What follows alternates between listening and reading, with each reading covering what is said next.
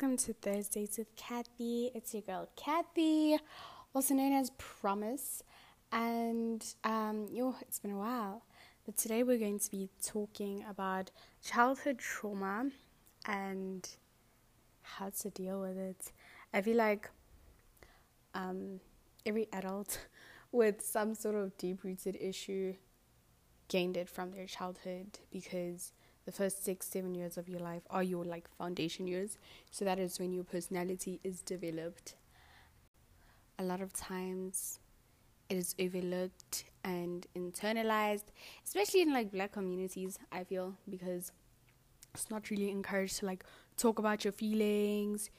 Well, like in a lot of families, you don't just sit down and be like, you know what, today I'm feeling sad because of whatever reason or this happened to me and this is how it has affected me or you as parents have been treating me this way and this is how it's affecting me you know?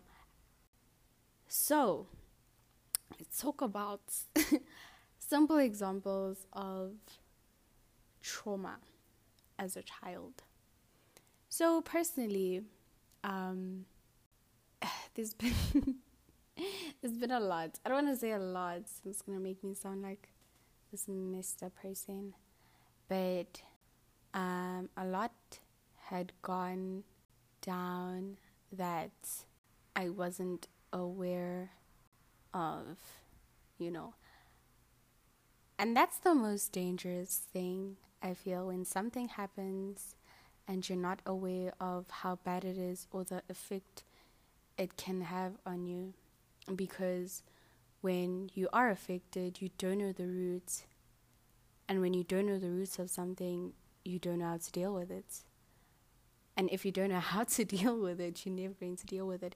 You're always going to kind of just walk around in life with this void or with this huge thing that you don't even know how to fix. And that's really depressing. And we don't want to be depressed. Not trying to be depressed out here. But yeah. Just like how whatever you are not heavily exposed to will not affect you as much as an older person, what you were heavily exposed to will have the biggest impact on as a person. Now, like there's always one of two ways that you could go about your childhood trauma, and that is become the person who you're traumatized by, or become the person that is um, almost become the person that uses what traumatized them as kind of a weapon to other people because they think that everyone else is, is against them or no one's on their team, you know, everyone, like, you know, those people who feel like no one is on their side, no one is in their corner, everyone is against them, everyone hates them. You know, you could either become that person or you could become a person that grows from whatever hurt you, um, become the exact opposite of whoever hurt you. Make sure no one else ever has to feel whatever you felt as a child. And so the first step is identifying what you had been traumatized by. And that can be really hard because when you're a child, you don't really think too deep into these things, you know. You're not like uh completely aware of everything going on. And so when you're older, you're like, wait, what like what actually hurt me, you know, what was my problem. Also, another problem that might come with this is the fact that when you were traumatized or when you did experience trauma as a child, you forget so much. Like, I know I'm not the only one. you forget so much. It's almost as if your childhood did not happen and you can only remember like bits and pieces you know, of certain events. And that's it. Like someone will tell you, oh, remember when you did this? And you're like, what? When did I do that? And so I feel like it's just a natural coping mechanism when you go through like your adolescent mm, adolescent when you go through your adolescent phase it's kind of a natural thing to push away um push away whatever may hurt you if that makes sense like any negative thoughts you push away naturally and then when you grow and you are fully aware of what is wrong, what is right, what should have been done, what should not have been done. Then you're like, wait, what? Okay, if I remember bits and pieces of this and it kind of makes sense and, you know, this did happen, then you're like, that should not have happened. And it messes you up as an older person. And it's not fair. It's not fair that something that you experienced as a child should hurt you as a fully grown person or pull you back in any kind of way.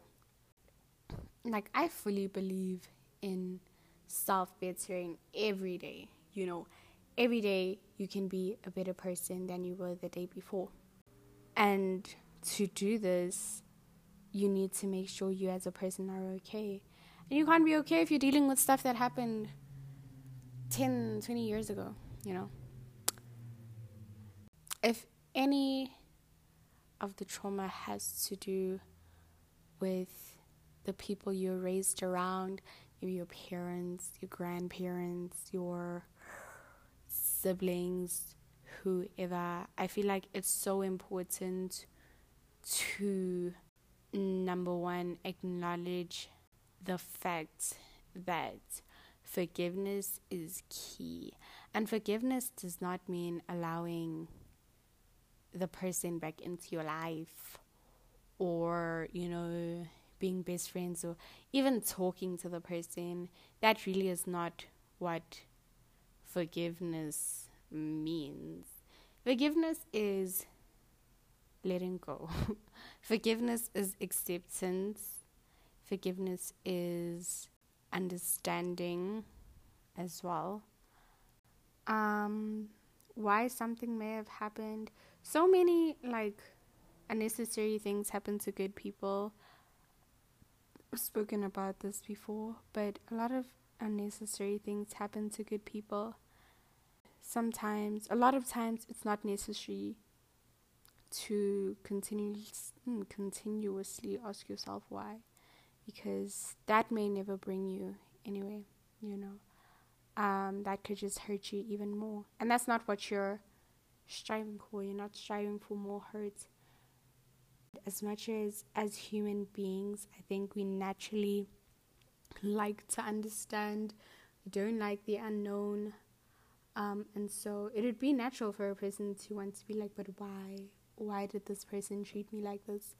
But for the sake of like your own healing and your own bettering, it's really not necessary if something like that is going to hurt you even more, you know. So, so um, yeah, forgiveness is key. Forgiving yourself. You know, I actually never understood why people would be like, forgive yourself, you know, because you didn't do anything wrong. And if you had thought that you are the cause of whatever had happened to you, you're not. Especially when it comes to stuff that had happened as a child. You're not the cause of whatever a person did to you. Therefore, you shouldn't have to try to forgive yourself because you didn't do anything wrong. Um, yeah. What you need to do is accept that you were not in the wrong at all. At all. You do not need forgiveness for yourself. You need forgiveness for the other person. So, working towards being that better person or getting through whatever you need to get through, whatever trauma you need to get through, comes with accepting that you are not in the wrong. And then going through the forgiving process of the other person who had wronged you.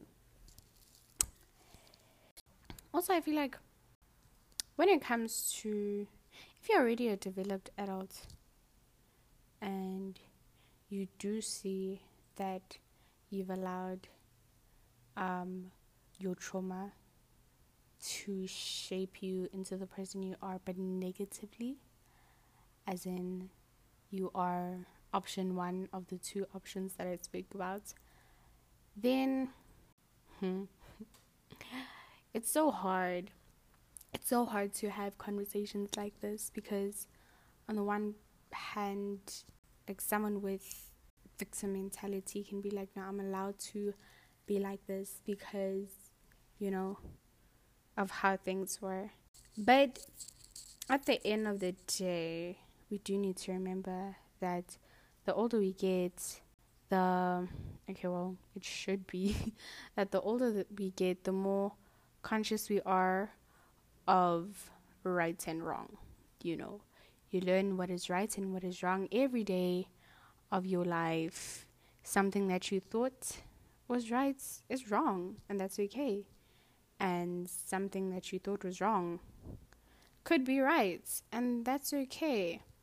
And all of this depends purely on your your moral standing, you know. So if you feel like it's okay for you to be a crap person because you're treated like crap as a child, then you need to get your own conviction of why that isn't right, you know. But if you are able to discern between um, a feeling that you have the right to and actions that you have the right to. Um, yeah, if you're able to discern between that and what you can choose to feel like and act like, then that is the difference, you know. That is where you you set apart your your trauma and the person you are and the person you are allowed to be or should be. You know, you're so much more than what had hurt you. Being a positive outcome from whatever you had gone through can do so much for someone else, you know, and just for all of the people that are in your life. And so I feel like as much as in this life we are alone, we do need to think about ourselves. Um, your actions and your feelings can and will impact other people, and it's important for you to to choose whether you want that to be a positive or negative thing for another person. Yeah, can't live your life being a victim, and I'll never understand that. You cannot live your whole life feeling like the victim. Of course, you deserve whatever empathy you want, deserve whatever sympathy for whatever you went through. And it would be insensitive to say just get over whatever you need to get over.